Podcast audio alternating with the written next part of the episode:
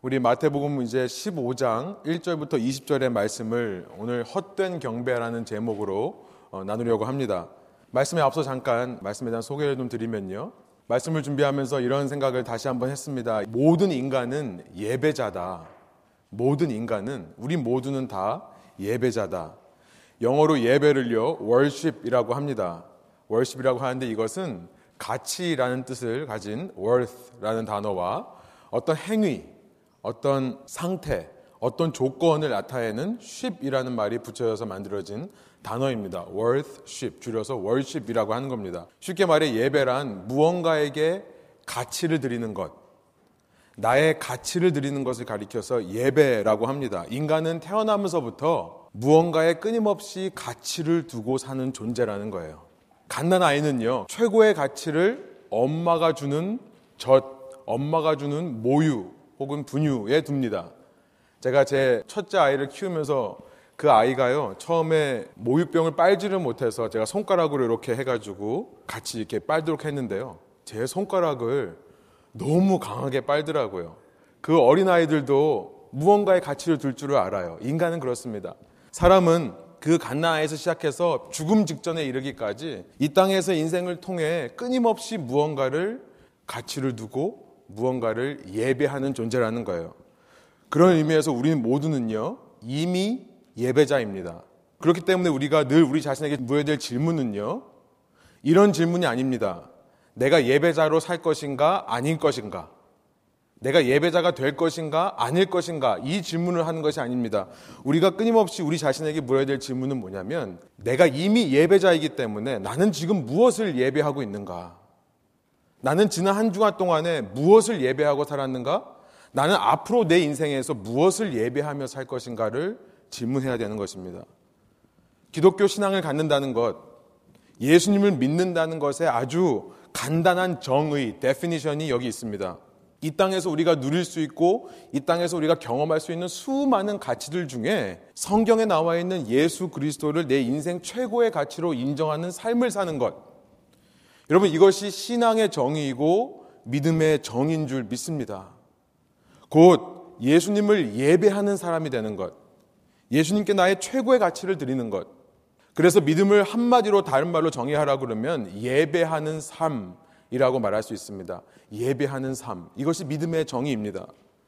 날마다 우리가 점검해야 될 것은 내가 예배자로 살 것인가 아닐까의 문제가 아니라고 말씀드렸습니다. 다시 한번 반복해 말씀드리지만 이미 우리는 예배자입니다. 우리가 깨달아야 될 것은 우리의 삶의 매 순간, 지금 이 순간 내가 예수님을 예배하고 있지 않다면 나는 다른 누군가를, 다른 무엇을 예배하고 있다는 사실을 깨닫는 것이 중요하다는 말씀이에요. 그렇기에 사도 바울은요, 하나님의 영에 감동되어서 우리 교회, 신앙인들인 우리에게 이렇게 겉면의 메시지를 전합니다. 로마서 12장 1절의 말씀인데요. 세 번역으로 제가 한번 읽어드릴게요.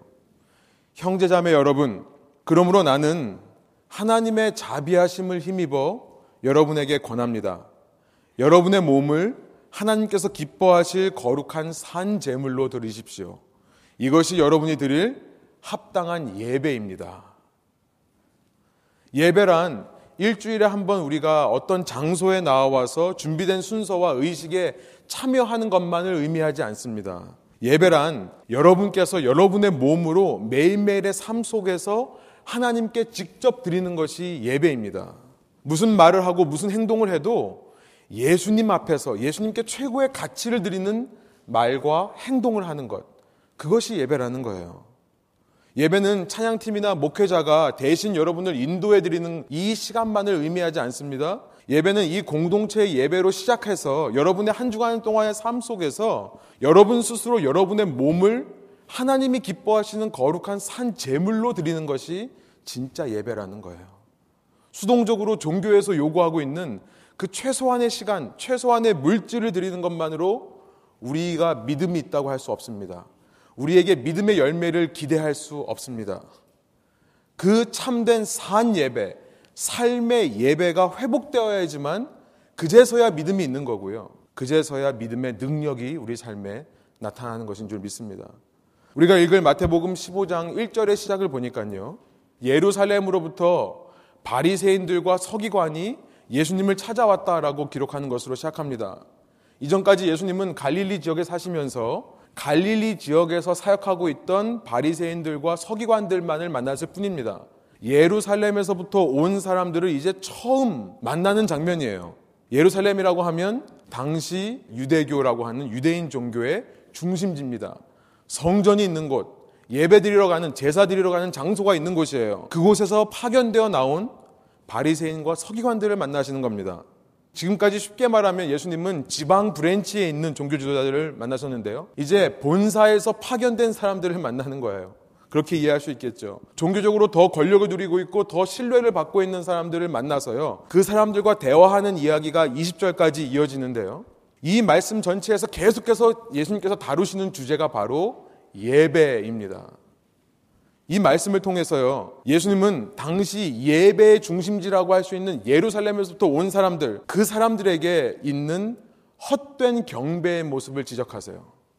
예배의 중심지로부터 온 사람들에게 너희가 하고 있는 예배는 진짜 예배가 아니라 헛된 예배다. 라고 말씀하시면서요, 동시에 제자들에게 참된 예배가 무엇인지를 말씀해 주시는 겁니다. 오늘 이 말씀을 통해 소원하는 것이 있습니다. 저희 마음 속에 그렇게 하나님께서 기뻐하시는 거룩한 산 제물의 제사, 예배. 그것이 무엇인가, 내가 드려야 될 예배가 무엇인지를 깨달아지는 시간이 되기를 소원합니다. 그래서 실제 우리의 매일매일의 삶 속에서요, 그 예배의 삶을 살게 되는 은혜가 있는 시간 되기를 소원합니다. 이제 우리 함께 일어나셔서 하나님 말씀을 읽겠는데요. 일어날 수 분들은 잠깐 일어나셔서 우리 마태복음 15장 1절부터 20절의 말씀, 좀 깁니다. 어, 긴 말씀이지만 저 여러분이 함께 좀 읽기를 원하는데 제가 여러분 대표해서 한번 1절부터 20절까지를 읽도록 하겠습니다. 마태복음 15장 1절입니다. 그때의 바리새인과 서기관들이 예루살렘으로부터 예수께 나와 이르되 당신의 제자들이 어찌하여 장로들의 전통을 범하나이까 떡 먹을 때 손을 씻지 아니하나이다. 대답하여 이르시되 너희는 어찌하여 너희의 전통으로 하나님의 계명을 범하느냐 하나님이 이르셨으되 내 부모를 공경하라 하시고 또 아버지나 어머니를 비방하는 자는 반드시 죽임을 당하리라 하셨거늘 너희는 이르되 누구든지 아버지에게나 어머니에게 말하기를 내가 드려 유익하게 할 것이 하나님께 드림이 되었다고 하기만 하면 그 부모를 공경할 것이 없다 하여 너희의 전통으로 하나님의 말씀을 패하는도다. 외식하는 자들아 이사야가 너희에 관하여 잘 예언하였도다. 일러스되 이 백성이 입술로는 나를 공경하되 마음은 내게서 멀도다. 사람의 계명으로 교훈을 삼아 가르치니 나를 헛되이 경배하는도다 하였느니라 하시고 무리를 불러 이르시되 듣고 깨달으라. 입으로 들어가는 것이 사람을 더럽게 하는 것이 아니라 입에서 나오는 그것이 사람을 더럽게 하는 것이니라. 이에 제 아들이 나와 이르되 바리새인들이 이 말씀을 듣고 걸림이 된 줄 아시나이까? 예수께서 대합하여 이르시되 심은 것마다 내 하늘 아버지께서 심으시지 않은 것은 뽑힐 것이니 그냥 두라. 그들은 맹인이 되어 맹인을 인도하는 자로다 만일 맹인이 맹인을 인도하면 둘이 다 구덩이에 빠지리라 하시니. 베드로가 대답하여 이르되 이 비유를 우리에게 설명하여 주옵소서. 예수께서 이르시되 너희도 아직까지 깨달음이 없느냐? 입으로 들어가는 모든 것은 배로 들어가서 뒤로 내버려지는 줄 알지 못하느냐? 입에서 나오는 것들은 마음에서 나오나니 이것이야말로 사람을 더럽게 하느니라. 마음에서 나오는 것은 악한 생각과 살인과 간음과 음란과 도둑질과 거짓 증언과 비방이니 우리 한번 20절 한 목소리 읽을까요? 이런 것들이 사람을 더럽게 하는 것이요. 씻지 않은 손으로 먹는 것은 사람을 더럽게 하지 못하느니라. 아멘. 함께 앉으셔서 말씀 나누겠습니다. 이렇게 당시 종교의 중심지라고 있는 예루살렘으로부터 예수님을 찾아온 이 바리새인과 서기관들은요. 다른 말로 말해 유대인 종교 지도자입니다. 이들은요. 예수님께 따지는 내용이 있는데요. 그것이 뭐냐면 2절에 기록되어 있어요. 예수님의 제자들이 떡을 먹을 때에 빵을 먹을 때에 손을 씻지 않았다는 것을 불평하고 있습니다. 말씀을 더 나누기 앞서서 우리가 한 가지 좀 짚고 넘어가기를 원하는 것은 뭐냐면요. 이 바리새인과 서기관들은 지금 예수님의 제자들을 혼내는 게 아니죠. 그 예수님의 제자들의 스승인 예수님을 가지고 뭐라고 하는 겁니다. 제자들을 보면 그 스승이 무슨 가르침을 가르쳤는지를 알게 되는 법이죠. 그렇죠? 그래서 제자들을 혼낼 것이 아니라 그 스승을 혼내고 있는 것입니다. 쉽게 말하면요. 제자들을 보면 그들이 믿고 있는 예수님이 누군지를 알 수 있다는 거예요. 이 땅에서 우리가 복음을 전하다 보면 믿지 않는 사람들에게 이런 얘기를 듣곤 합니다. 아니, 보이지도 않는 예수님을 어떻게 믿으라고 하는 거냐? 그런데 사실은요, 예수님은 보이지 않지만 예수님을 볼 수 있습니다. 누구를 통해서요? 그 제자들을 통해서요. 바로 우리의 삶을 통해 사람들은요, 예수님의 모습을 발견하는 거예요. 우리 그 사실을 좀 짚고 넘어가기를 소원합니다. 보이지 않는 예수님을 보여주는 것이 이 땅에서의 우리 제자들의 삶, 우리의 예배의 삶이다는 것을 짚고 넘어가기를 원합니다. 아무튼 지금 이 바리새인과 서기관들은 예수님께 나와서 불평하고 있습니다. 그들의 불평은 뭐냐면요. 당시 그들이 받은 하나님께로부터 받은 그 유대인들의 법에 따르면 하나님께 나아오고 하나님께 예배드리기 위해서는 정결해야 되는 의무적인 조항이 있었습니다. 클린네스, 정결함이 필요했었습니다.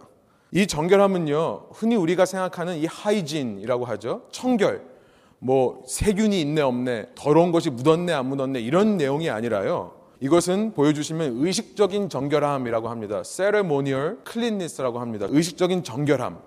이 의식적인 정결함이란 다른 것을 얘기하는 게 아니라 이 상태에서는 하나님 앞에 나아갈 수 있다. 이 얘기를 하는 거예요. 이 상태에서는 하나님께 예배 드릴 수 있다. 바로 그 얘기를 하는 것이 의식적인 정결함입니다. 예를 들어서 사람의 몸에 피부병이 생기면요. 혹은 내 몸 속에 있어야 할 피가 내 몸 밖으로 나오면요. 그 상태는 의식적으로 정결하지 않은 상태가 되는 겁니다. ceremonially unclean, 의식적인 부정함이 생겨나는 거예요. 이것은 더럽다는 말이 아닙니다. 세균이 있다는 말이 아니라요. 이 상태로는 하나님께 나갈 수 없다는 것을 의미하는 거예요. 이 상태로는 하나님께 예배 드릴 수 없다는 것을 말씀하시는 겁니다. 이런 경우에는 어렵지 않습니다. 그냥 법에서 정한 대로 하나님의 법이 말씀하신 대로 그 부정함을 없애면 돼요. 간단합니다. 병이 나으면 되고요. 혹은 일정 시간이 지나면 내 몸에서 피가 나왔다 하더라도 일정 시간이 지나고 나면 자연스레 정결해져요. 그럼 그때 하나님 앞에 나아가서 예배 드릴 수 있는 것이었습니다. 이러한 부정함은 왜 있는가? 하나님께서 거룩하시기 때문에 있는 거예요. 하나님께서 거룩하시기 때문에 그의 백성들이 하나님 앞에 나아갈 때 하나님은 구별된 상태에서 거룩한 상태에서 나갈 것을 말씀하셨고요. 그래서 이런 계명들이 이런 법들이 있었던 것입니다. 이러한 부정함은요, ceremonial uncleanness는요, 올마 다녀요. contagious 합니다. 부정한 것을 만지면 그 부정함이 나에게도 올마 와요. 그래서 죽은 시체가 부정하기 때문에 죽은 시체를 만지고 나서는 하나님을 예배하지 못합니다. 일정한 의식을 통해 다시 정결해져야 돼요. 동물 중에서도 부정한 동물들이 있습니다. 예를 들면 쥐 같은 거예요. 쥐 같은 것을 만지면 부정함이 올마오기 때문에 그 상태로 예배 드릴 수 없는 겁니다. 이런 의식적인 정결함, 의식적인 부정함은 하나님께서 주신 것이고요. 말씀드렸듯이 하나님의 거룩함을 나타내기 위해 주신 것이기 때문에 이 자체로는 문제가 없습니다. 그러나 문제는 뭐였냐면 유대인들의 강박관념에 있었어요. 유대인들은 늘 혹시나 내가 부정한 것을 만지지는 않았을까 늘 초조해하며 근심하며 사는 그 강박관념에 갇혀 살았던 사람들인 것 같습니다. 아, 물론 하나님의 법을 지키려고 하는 그들의 열심은 좋습니다. 그러나 모든 것에 피곤해지는 거예요. 따지기 시작하는 겁니다. 내가 만지는 것이 혹시 부정한 것인가? 모르기 때문에 늘 불안해하는 거예요. 예를 들면 이런 거죠. 내가 아침에 집을 문을 열고 나오는데요. 만일 밤새 쥐 한 마리가 내 집 앞을 지나가다가 그 문을 건드리고 갔다면 그 문이 부정해졌습니다. 그 문을 만진 나도 부정해지는 거예요. 그런 강박관념 속에 살아가는 거죠. 내가 아침에 일어나서 물을 마시려고 컵을 잡았는데 혹시라도 그 컵을 부정한 사람이 만졌다면 혹시라도 내 딸이 지금 생리 중이거나 혹은 아내가 그런 중에 있다면 피가 밖으로 나왔기 때문에 부정한 상태에서 만졌다면 내가 그 컵을 만지면 나도 부정해지는 겁니다. 그러다 보니까 유대인들은요, 하나님께서 말씀하신 법 이외에 자신들이 더 많은 규칙들, 더 많은 계명들을 만들어냈는데요. 그것을 가리켜서 2절에서 유대인 장로들의 전통이라는 것들이에요. 보시면요, 2절에 장로들의 전통을 범했다라고 지금 따지고 있습니다. 예수님께 나와서요. 성경 어디를 봐도 빵을 먹기 전에 손을 씻어야 된다는 계명은 없습니다. 하나님은 그런 법을 말씀하신 적이 없어요. 그러나 혹시라도 내 손에 부정함이 있을까봐 유대인들이 만들어낸 전통입니다. 하나님의 법에는 이런 말씀은 있습니다. 당시 제사장의 경우에 제사를 드리기 전에 손 발을 물로 씻으라는 계명은 있어요. 그렇기 때문에 여기서 아이디어를 얻은 유대인의 랍비들이요. 혹시 모르게 내가 부정함을 옮았을 수 있기 때문에 빵 먹기 전에 우리식으로 말하면 밥 먹기 전에 꼭 손을 씻어야 된다라고 가르쳤던 것입니다. 이런 전통의 시작은 좋았습니다. 하나님의 말씀을 더 잘 지키고요. 하나님 앞에 정결한 예배를 드리려고 하는, 드리려고 하는 그 마음에서부터 출발한 거예요. 그러나 이런 규칙들을 지키다 보니까 그 규칙이 형식이 됩니다. 형식이 되고 나니까요.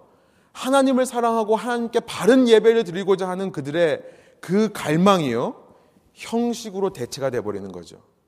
그 마음의 중심이 온데간데 없어지고요. 이제는 그 형식을 지키기 위해 뭘 하는 겁니까? 아, 저 사람이 손을 씻나 안 씻나 그것만 보고 다니는 거예요. 그러니까 지금 바리새인들이 예수님께 제자들에 대해서 불평하는 겁니다. 이렇게 사람들이 만들어낸 전통이 생기고 형식이 더 중요해지다 보니까 너무나도 아이러니컬하게도 어떤 결과가 일어나냐면 하나님을 예배하지 않고요. 하나님께 자신의 최고의 가치를 드리지 않고요. 사람들이 그 전통을 예배하더라라는 것입니다. 그 형식 자체에 최고의 가치를 부여하더라. 라는 것입니다. 예수님께서 3절에서 바로 그런 그들의 모습을 지적하시는 거예요. 우리 3절 한번 한 목소리로 읽어볼까요? 대답하여 이르시되 너희는 어찌하여 너희의 전통으로 하나님의 계명을 범하느냐? 지금 예수님께서는 너희의 전통이라고 지적하고 있습니다. 그와 반대되는 하나님의 계명이라고 말씀하고 있어요. 하나님이 말씀하신 것 외에 너희들이 만들어낸 것, 너희들은 왜 그걸로 오히려 하나님의 말씀을 방해하고 있느냐 이 이야기를 하시는 거예요. 그러시고는 이제 성경책을 보시면 나옵니다만 4절부터 6절에 보시면 그들이 말하는 그 전통이라는 것이 실은 하나님의 말씀을 방해하는데 오히려 하나님의 말씀을 어기는데 사용되어 왔음을 예수님께서 지적하시는 내용이 나와요.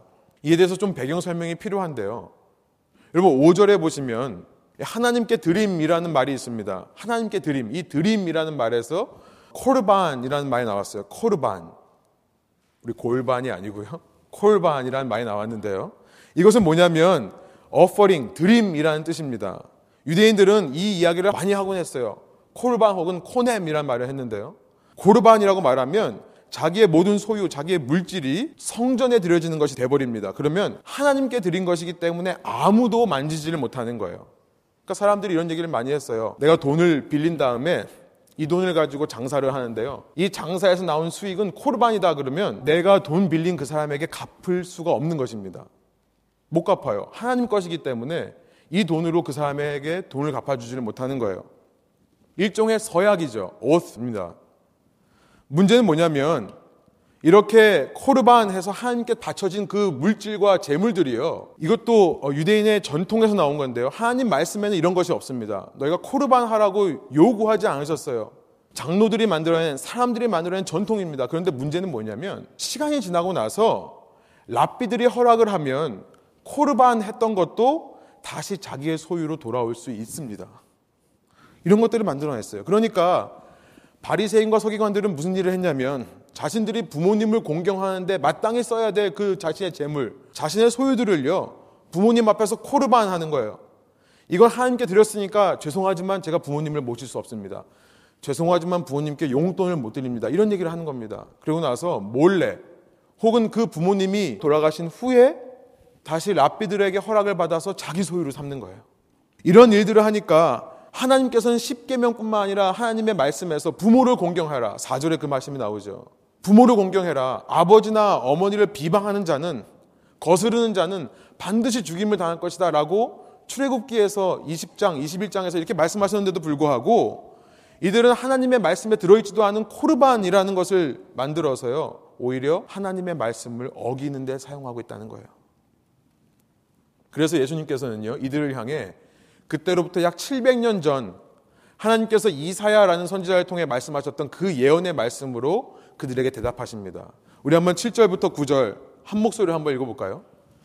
외식하는 자들아 이사야가 너희에 관하여 잘 예언하였도다. 일러스되 이 백성이 입술로는 나를 공경하되 마음은 내게서 멀도다. 사람의 계명으로 교훈을 삼아 가르치니 나를 헛되이 경배하는도다 하였느니라 하시고 여기 보니까 하나님을 헛되이 경배하는 것이 뭐라고 되어 있습니까? 8절에 보니까 립 서비스만 하는 거. 입술로만 하나님께 고백하는 거. 결국 하나님께서 진정으로 원하시는 예배는 무엇입니까? 립 서비스만 하는 게 아니라 마음이 하나님께 향해 있는 예배. 사람이 만들어낸 전통과 사람이 만들어낸 계명과 구절에 보니까요. 사람이 만들어낸 교훈으로 지키라고 강요하는 종교 생활이 아니라 마음이 하나님께 향해 있는 삶, 일주일간의 삶. 우리는요, 어쩌면 쉽게 신앙생활을 하면서 우리도 모르게 우리 나름대로의 전통과 계명과 교훈들을 만들어낸지도 모르겠습니다. 물론 그 의도는 좋습니다. 그 시작은 좋아요. 하나님을 더 잘 섬기고 더 잘 예배하려고 하는 것입니다. 그러나 어느 순간 하나님의 말씀에 순종하기 위해서 만들어 놓은 그 나의 신앙 철학, 나의 목회 철학들이요. 오히려 하나님의 말씀을 가로막는 경우를 종종 보게 되는 거예요. 제가 처음 사역을 시작한 것은 중고등부였는데요. 제가 중고등부 사역을 처음 시작하면서 어, 저보다도 더 오래 7년 넘게 그 중고등부를 섬겨오신 교사님들에게 몇 분 계셨는데 제가 그분들한테 몇 가지 부탁을 드리면서 사역을 시작했습니다. 새내기 전도사가요. 7년 동안 사역하신 교사님들 모아놓고 처음 시작하면서 이건 이건 좀 안 했으면 좋겠습니다. 그러고 시작을 했어요. 그게 뭐냐면 제가 이제 중고등부 가서 몇 번 말씀을 전하면서 이제 그 교사 선생님들이 이제 이분이 중고등부 사역을 하실 수 있는 분인가 좀 판단하는 시간이 있었어요. 제가 말씀을 전하러 가기 전에 이 중고등부가 어떤 분위기에서 예배드리나 궁금해가지고 이제 몰래 아내랑 둘이 가서 예배를 참견한 적이 있었습니다. 근데 제가 예배를 드리면서 참 놀랬던 게 뭐냐면 교사 선생님 중에 몇 분들이 이렇게 다니면서요 아이들 이렇게 툭툭 쳐요.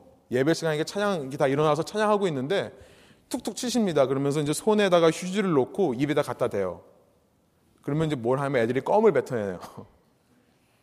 그걸 이제 다니면서 다 보시는 거예요. 제가 찬양하면서 중간중간 한 번씩 씹나 안 씹나 또 우리 아이들은 또 아니까는 또 선생님 오시면 또 천정에 붙여놓고 찬양하는 척 합니다.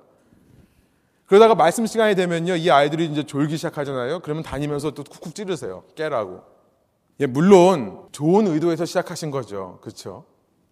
좀 더 거룩하고 좀 더 진지한 예배, 마음을 쏟아놓을 수 있는 예배를 하자라는 취지에서 그 일을 하신 겁니다. 제가 놀랬던 게 뭐냐면 그 예배에 참석한 사람들 중에 아마도 저와 제 아내만 충격을 받는 것 같았어요. 다른 모든 선생님들, 또 다른 친구들도 학생들도 다 당연하게 생각하는 것 같았습니다. 그러나 저는 그런 생각이 들었어요. 저 아이들이 저렇게 과연 강제로 껌뱉음을 당하고 강제로 잠 깨움을 당한 그 다음에 정말 진심으로 예배를 드릴 수 있을까? 라는 의문이 들었습니다. 그래서 제가 시작하면서부터 저희 예배에 들어오면 껌을 씹던 뭘 하던 내버려 두시라고 하고 시작한 것입니다. 오히려 껌을 씹고 있으니까 좋은 점은 뭐였냐면 이 아이들이 껌 씹으면서 잠을 깨더라고요. 설교 시간에. 나중에는 오히려 사탕들을 나누어 줬어요. 예배 시간에요. 시작하면서요. 단편적인 예의지만요. 어쩌면 이런 생각을 하는 거죠. 우리도 어쩌면 하나님을 사랑하고 바른 신앙생활을 한다고 하면서 그렇게 성경적인 신앙을 추구한다고 하면서 이런 똑같은 일을 하고 있는 것은 아닌가. 예배는 이래야 된다. 찬양은 이래야 된다. 말씀은 이래야 된다. 교회는 이래야 된다.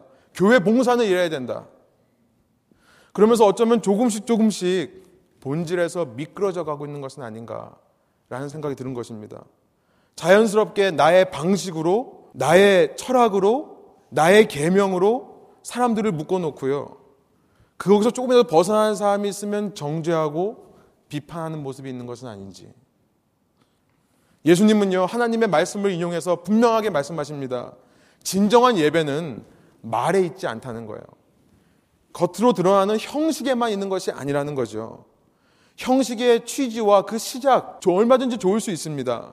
그러나 늘 형식이라는 것은 사람의 생각이 들어가기 마련이에요. 그렇기 때문에 그 형식을 만든 사람의 생각이 있다 보면요.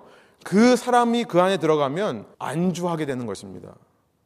처음에는 어느 정도 본질을 지키다가요.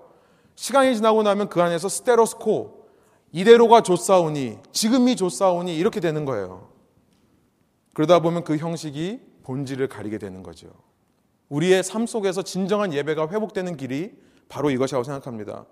우리가 은연 중에 만들어 놓고 우리가 은연 중에 세워 놓은 그 형식이 진짜 옳은 것인가를 날마다 점검하는 거예요.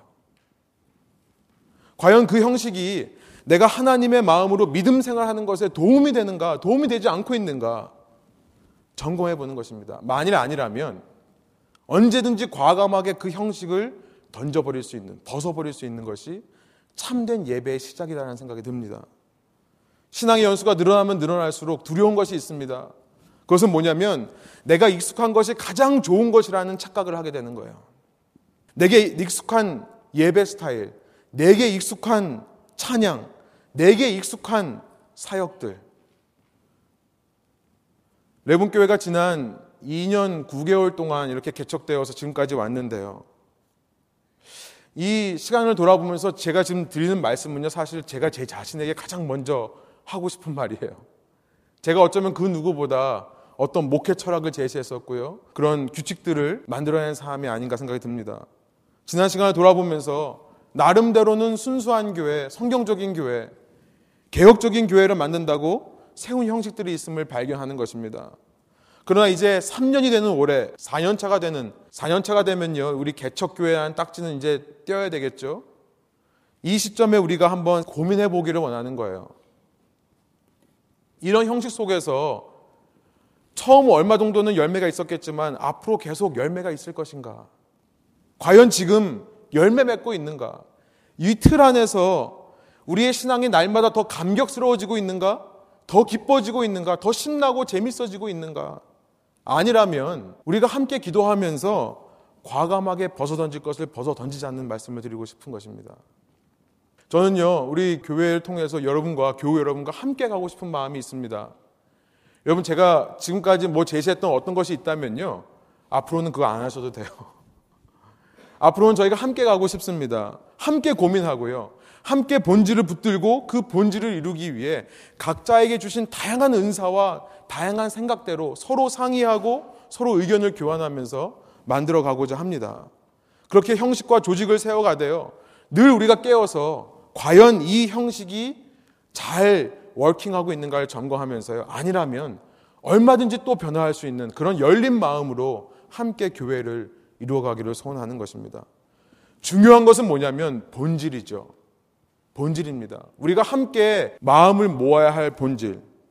교회의 제일 되는 사명. 여러분 그것을 제시하는 것은 저의 몫이라고 역할이라고 생각합니다. 본질을 제시하는 것, 방향성을 제시하는 것. 이것은 제가 제시하는 것이 아니라 실은 예수님께서 이 땅의 모든 교회들에게 제시해 주신 것입니다. 레분 교회는요. 왜 존재하는가? 이 땅에 있는 불신자들을 위해 존재하는 거예요. 예수님께서는 땅 끝까지 이르러 제자를 삼으라고 말씀하셨습니다. 땅 끝까지 이르러 복음을 증거하라고 말씀하셨습니다. 교회에 출석하지 않는 무교회자들을 교회로 인도하여 다시 한번 그들의 신앙을 뜨겁게 세워줄 수 있는 그런 교회. 그 교회가 되기 위해 레분 교회를 세우신 줄 믿습니다. 쉽게 말하면 영혼을 구원하는 교회예요. 남녀노소, 청년이건 아이들이건 제한을 두지 않습니다. 누구든지 복음이 필요한 자들에게 그 복음을 전할 수 있는 그런 교회. 우리가 이 본질을 마음에 품고 날마다 우리의 형식을 점검하고 개혁하려 한다면요. 우리의 예배, 우리의 이 신앙의 모든 노력들은 결코 헛된 경배가 아니라 하나님의 마음에 합한 참된 예배가 될 줄 믿습니다. 정리해보면요. 첫 번째로 슬라이드를 보여주시면 참된 예배란 무엇인가? 본문 1절부터 9절을 통해 발견하는 것은 뭐냐면 현재 안주하는 종교 생활에서 벗어나기 위해 날마다 본질을 되새기고 형식을 점검하며 개혁해가는 예배가 참된 예배다. 본질을 되새기고 형식을 점검하며 개혁해가는 예배. 여러분 기억하십시오. 여러분은 원하시던 원하시지 않던 모두 이미 예배자입니다. 이러한 본질을 되새기고 형식을 날마다 개혁하는 노력은요, 이 레분 교회라는 공동체적인 레벨에서만 일어날 것이 아니라 여러분의 개인의 삶 속에서 매일매일 일어나야 되는 신앙의 모습인 것을 믿으시기 바랍니다. 여러분 결코 지금 여러분의 모습에서 안주하지 마십시오. 안주하지 마세요. 날마다 본질을 더 붙잡으시고 형식을 개혁해 가시는 저와 여러분 되시기를 소원합니다. 둘째로요. 본문 속 예수님께서는요. 이제 10절부터 20절을 통해 두 번째로 참된 예배의 모습을 우리에게 가르쳐 주시는 것 같은데요. 앞서 그 바리새인과 서기관들의 질문에 대해서 예수님께서는 11절에 이렇게 대답을 하십니다. 우리 한번 11절 한 목소리 한번 읽어볼까요? 입으로 들어가는 것이 사람을 더럽게 하는 것이 아니라 입에서 나오는 그것이 사람을 더럽게 하는 것이니라. 바리새인들이요 손을 씻지 않았기 때문에 부정함이 옮으면 어떡하냐? 라고 하는 말에 대해서 아니다. 입으로 들어가는 것이 그 사람을 부정하게 하는 것이 아니라 이미 그 사람 속에 부정함이 있다는 것을 말씀하시는 거예요. 그 부정함 때문에 부정해지는 거지 먹는 것이 중요한 게 아니다. 먹는 것 때문에 부정함이 없는 게 아니다. 그리고 나서 본문 15절과 20절에서 이제 베드로가 질문을 하니까 그 뜻이 뭡니까? 라고 질문하니까 예수님께서 이 11절의 말씀을 더 자세히 풀어주는 내용을 기록하고 있어요. 시간 관계상 다 읽어보지는 않겠지만 예수님께서 이런 말씀을 하십니다. 우리 마음 속에 이미 악한 생각이 있다는 거예요. 우리 마음 속에 이미 살인의 마음이 있다는 겁니다. 쉽게 말하면 미워하는 마음이에요. 형제를 미워하는 마음. 우리 마음 속에 이미 간음, 음란을 즐기는 마음이 있다고 말씀하십니다. 우리 마음 속에 이미 도둑질 하려고 하는 마음, 탐심이죠. 남의 것을 소유하려고 하는 마음. 우리 마음 속에 이미 거짓 증언과 비방, 시기의 질투의 마음이 있다는 것을 말씀하시는 거예요. 그렇게 우리 속에 있는 자아, 이 육적인 자아, 우리 자아의 문제가 해결되지 않으면 입으로 아무리 무슨 말을 한들 참된 예배가 되지 않는다. 이 자아의 문제가 해결되지 않으면 우리는 헛된 경배를 드릴 수밖에 없다는 것을 예수님께서 말씀하십니다. 여러분 그런데 우리는 이 말씀 속에서 우리가 주목하고자 하는 것은 뭐냐면 그러면 어떻게 내 속에 있는 문제들을 이렇게 해결받을 수 있는가? 그거에 대한 답으로 예수님께서 두 가지의 모습을 보여주시는 것에 주목하고자 해요. 10절과 12절에 나오는 두 가지 상반된 표현들인데요. 처음에 나오는 것은 10절입니다. 예수님께서는 이렇게 이사야서의 말씀, 말씀을 인용하시면서 무리들에게 말씀하세요. 듣고 뭐라고요? 깨달으라. 이와 반대로 12절에는요, 이런 말씀이 있어요. 제가 한번 읽어드릴게요. 이에 제자들이 나와 이르되, 예수님께서 그 11절에 입으로 들어간 게 더럽게 한 게 아니라 속에 있는 것이 더럽게 한다는 말씀을 하니까 제자들이 말하는 것입니다. 바리새인들이 이 말씀을 듣고 걸림이 된 줄 아신나이까. 10절에서는 듣고 깨닫는 사람이 있는 반면에 12절에서는 어떤 사람들이 있는 겁니까? 듣고 걸려 넘어지는 사람이 있다는 거예요. 말씀 앞에서 예수님의 말씀 앞에서 모든 사람들이 다양한 반응을 보이는데 그 다양한 반응이 정확히 두 가지로 나뉘어지는 겁니다. 하나는 뭐냐면 그 말씀을 듣고 깨닫는 사람들이 있는 거고요. 또 하나는 그 말씀을 듣고 걸려 넘어지는 사람들이 있는 거예요. 말씀을 듣고 그 말씀에 기쁨을 얻고 위로를 얻는다면 그것은 말씀을 듣고 깨닫는 것이겠죠. 그렇죠. 그 말씀을 더 사랑하게 되고 감격이 있다면 그건 듣고 깨닫는 것입니다. 말씀을 듣고 실은요, 종종 우리 마음속에 찔림이 있습니다. 이것도 듣고 깨닫는 것입니다. 나쁜 것이 아니에요. 좋은 것입니다. 말씀이 가리키고 있는 현실은 너무나 아름다운데 내 현실은 그러지 못하니까 내 마음이 무거워지는 거죠. 나쁜 것이 아닙니다. 이것도 역시 말씀을 듣고 깨닫는 거예요. 그러나 그와 반대로 말씀을 듣고 그 말씀에 대해 반항의 마음이 생겨나는 그 말씀을 듣고 그 말씀에 대해 불신이 생겨나는 이런 것은 말씀을 듣고 걸려 넘어지는 것입니다. 바르지 못한 신앙생활의 습관이 있는 것 같아요. 마음에 무거움이 있으면, 마음에 찔림이 있으면 그 즉시 바로 회개하고요. 단 한 가지라도 말씀대로 살려고 순종하면 됩니다. 그러면 기쁨이 생겨나요. 안 좋은 습관은 뭐냐면요. 자꾸 말씀을 듣고 그 말씀에 내 자신을 맞추기보다는요. 자꾸 내 자신을 정당화시키는 모습이에요. 내 자아를 자꾸만 세워가는 모습. 자존심을 세우는 거. 아예 아무리 말씀이 그랬어도 나는 그렇게 못해. 남들 다 이렇게 하는데 나는 왜 꼭 이렇게 해야 돼? 그 마음. 어떻게든지 말씀을 듣고 말씀에 인정하고 싶지 않기 때문에 그 말씀의 문제점을 찾아내려고 하는 마음. 문제는요, 이런 신앙의 태도를 갖다 보면 말씀에 걸려 넘어지는 삶을 살다 보면요, 결국 내 자신이 심판받을 것만이 문제가 아니라 그런 나를 통해 내 주위 사람들에게도 안 좋은 영향을 준다는 것이 문제입니다. 13절, 14절에서 예수님께서 그걸 말씀하세요. 우리 한번 한 목소리 한번 읽어볼까요? 예수께서 대합하여 이르시되 심은 것마다 내 하늘 아버지께서 심으시지 않은 것은 뽑힐 것이니 그냥 두라 그들은 맹인이 되어 맹인을 인도하는 자로다. 만일 맹인이 맹인을 인도하면 둘이 다 구덩이에 빠지리라 하시니. 정말 무서운 말씀입니다. 말씀을 듣고 걸려 넘어지는 사람은요, 그 자신이 뽑힘을 당하는 심판을 받는 것 뿐만이 아니라 그 주위 사람들도 똑같이 걸려 넘어지게 한다는 거예요. 이것이 헛된 경배를 하는 사람들에게서 나타나는 악한 열매입니다. 유대인들은 당시 종교 지도자들 바리새인과 서기관들은요 이런 헛된 경배를 통해 악한 열매를 맺고 있었던 거예요. 차라리 말씀을 처음부터 안 들었다면 더 나았을 것입니다. 말씀을 듣고도 두려운 것은 뭐냐면 말씀을 듣고도 그 말씀을 깨닫지 못하면 그 말씀 속에서 내 자아의 잘못을 발견하고 내 자아를 쳐서 복종시키는 훈련을 하지 않으면요.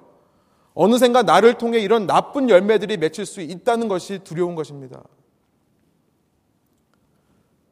제가 휴가 기간을 가지면서 제가 익숙했던 그 장소에서 오랜만에 만나는 친구들이 있었어요. 어떤 친구는 만나니까요, 그 친구와 만나는 것 자체가 제게 치유가 되는 것을 느꼈습니다. 마음이 너무 편해지고요. 그 친구와 대화를 하면서, 아, 그래, 다시 한번 내가 제대로 살아야겠다. 다시 한번 신앙에 열정이 생기는 친구들이 있습니다. 그 친구와 만나서 헤어지는데요, 너무나 아쉬워요. 이 짧은 만남이 너무 아쉽습니다. 또 만나고 싶지만 만나지 못하는 상황. 너무나 안타까웠어요. 그런 사람들의 특징은 뭐냐면요. 늘 그들이 말씀 앞에서 자기 속에 있는 이 부정함의 문제를 가지고 싸우는 사람들이에요. 자기 속에 있는 이 육적인 자아와 말씀 앞에서 그 자아를 쳐서 복종시키려는 싸움을 하고 있는 사람들입니다. 늘 말씀을 듣고 깨닫는 자들이죠. 그렇기 때문에 그런 은혜가 정해지는 것 같아요. 그러나 어떤 사람들은요, 만나면요, 내 속에 그나마 남아있던 열정까지도, 기쁨까지도 빼앗기는 것처럼 느껴지는 사람들이 있습니다. 그죠? 하와이에도 그런 친구가 몇 명 있는데요. 그래서 이번에 아예 연락도 안 하고 만나지도 않았어요. 맨날 만나면 첫 얘기가 그거예요. 너 그 얘기 들어봤냐? 너 그, 그 소문 들었냐? 이런 얘기부터 시작을 해요. 남에 대해서, 교회에 대해서 안 좋은 얘기로 시작합니다. 가십거리로 시작하는 겁니다. 입에서 나오는 말은 전부 자신이 옳다라고 하는 말뿐이고요. 내 말대로 무언가를 해야 된다고 주장하는 사람들입니다. 자아가 살아있고요. 자아가 기세등등해서요. 날카롭게 비판은 잘하는 사람이에요. 그러나 그런 사람들 주위에 그 사람의 영향으로 날카롭고 비판적인 사람들만 만들어내고 있는 것입니다. 저는 이게 진정한 의식적인 부정함이 아닌가라는 생각이 들었어요. 하나님께서 말씀하시는 이 의식적인 부정함이란 다른 것이 아니라 바로 이런 것이 아닌가. 말씀 앞에서 말씀을 듣고도 자아를 쳐서 복종하지 못하는 모습. 계속해서 그 속에 있는 악한 것들이 살아있는 모습. 그 부정함은요, 닿는 모든 사람에게 전염되는 것입니다. 나는 과연 어떤 사람일까 생각해 봅니다. 사랑하는 여러분, 우리 모두 참된 예배자 되기를 소원합니다. 참된 예배란 무엇이냐면 두 번째로요. 말씀을 듣고 깨달아 그 말씀으로 자아를 복종시키는 삶을 사는 것. 말씀 앞에서 날마다 그 말씀으로 내 자아를 복종시키는 것. 이것이 진정한 예배자의 삶이고요. 그런 예배자의 삶 속에 진정한 의식적인 정결함이 회복될 줄 믿습니다. 그 의식적인 정결함은요, 그가 닿는 곳마다 전파되는 거예요. 말씀을 정리해 봅니다. 말씀을 정리하면서 우리 신앙인들, 특별히 우리 레분 교회가 복음 전도의 사명을 충실하게 이루기 위해서는 먼저 우리 속에 참된 예배가 회복되어야겠다라는 생각이 듭니다. 우리가 무슨 일을 하기 전에 어떤 일을 이루어내기 전에 가장 먼저 우리 속에 참된 예배가 회복되어야 되고요. 우리 속에 참된 예배가 회복된다면 자연스럽게 그 본질, 그 복음 전도의 사명이 이루어질 거라는 생각이 듭니다. 유대인들은요, 하나님을 섬긴다고 하면서 수많은 규칙들을 만들어냈습니다. 그 장로들의 전통, 사람들이 만들어낸 계명들, 여러분 놀라운 것은 뭐냐면요. 그들의 계명 때문에 오히려 유대인과 이방인들 사이에 넘을 수 없는 벽이 더 높아졌다는 것이 문제예요. 그들 나름대로는 하나님을 섬긴다고 열심히 계명을 만들었지만 그 계명이 많아지면 많아질수록 이방인들은 멀어지는 것입니다. 하나님은 유대인들에게 이방인을 선물로 주신 줄 믿습니다. 자신이 받은 은혜를 전파해야 될 사람으로 자신이 받은 복음의 빛을 비추어야 될 선물로 주신 것이 이방인들이에요. 그러나 그 규칙들 안에 갇혀버린 유대인들은 이방인을 보면서 늘 부정하다는 생각을 하는 거죠. 저 사람을 만지면 나도 부정해지기 때문에 너는 우리 집에 들어오지 마. 그렇게 되는 것이죠. 오히려 유대인들에게 이방인은 자기의 신앙을 방해하는 존재였을 뿐입니다.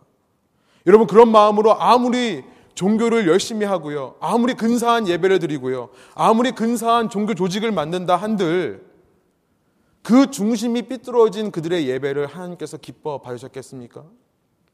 하나님의 마음은 지금도 이방인에게 향해 있는데요. 우리 다음 시간 살펴보겠습니다만 그것이 하나님의 마음이에요. 이방인들을 향해 있는 마음. 우리 안에 진정한 참된 예배가 개혁되면요. 복음 전도의 사명이 이루어질 줄 믿습니다. 그 사명을 중심으로 날마다 우리의 신앙을 개혁해 가기를 원합니다. 여러분 신앙생활은 복잡할 필요 없습니다. 신앙생활은 아주 간단합니다. 내가 바른 길을 걷고 있는가, 내가 성경적인 신앙을 살고 있는가 아닌가는요. 규칙을 만들어 놓고 어떤 형식을 만들어 놓고 해서 되는 것이 아닙니다. 아주 간단해요. 이 한 가지만 살펴보면 돼요. 내가 하는 이 말, 내가 하는 이 행동을 통해 예수님이 전해질 수 있는가 없는가만 보면요.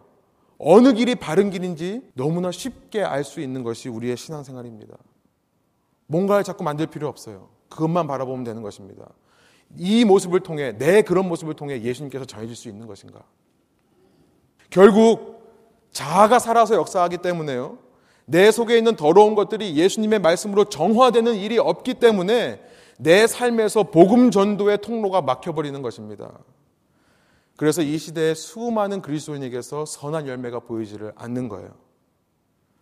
앞서 서두에서 말씀드렸지만 이 시대에 우리가 사는 모습을 통해 세상 사람들은 예수님의 모습을 발견한다는 사실을 기억하십시오. 가장 강력한 복음 전도의 도구는 뭐냐면 어떤 프로그램도 아닙니다. 교회에서 어떤 시설을 잘 해놓고 어떤 조직을 잘 해놔서가 아닙니다. 바로 말씀 앞에서 날마다 복종되어지는 내 삶의 모습이 가장 강력한 전도의 도구인 줄 믿습니다. 그런 모습으로 살아가시는 저와 여러분 되기를 소원합니다. 여러분 기억하십시오. 우리 모두는 이미 예배자들입니다. 그럼 우리 속에 참된 예배가 회복되어서 우리를 바라보시는 예수님의 마음이 흡족해질 때 그것은 우리를 살리는 것만이 아니라 누룩과 같이 우리의 가정을 살리는 일이 될 것이고요. 우리의 사회를 살리는 일이 될 것이고요. 이 땅을 살리는 능력으로 나타나게 될 줄 믿습니다. 우리 마지막으로 로마서 12장 1절 이 말씀을 다시 한번 한 목소리로 한번 읽고 기도하고 예배를 마치기 소원합니다. 함께 한번 읽어볼까요? 형제자매 여러분, 그러므로 나는 하나님의 자비하심을 힘입어 여러분에게 권합니다. 여러분의 몸을 하나님께서 기뻐하실 거룩한 산 제물로 드리십시오. 이것이 여러분이 드릴 합당한 예배입니다. 아멘. 함께 기도하시겠습니다.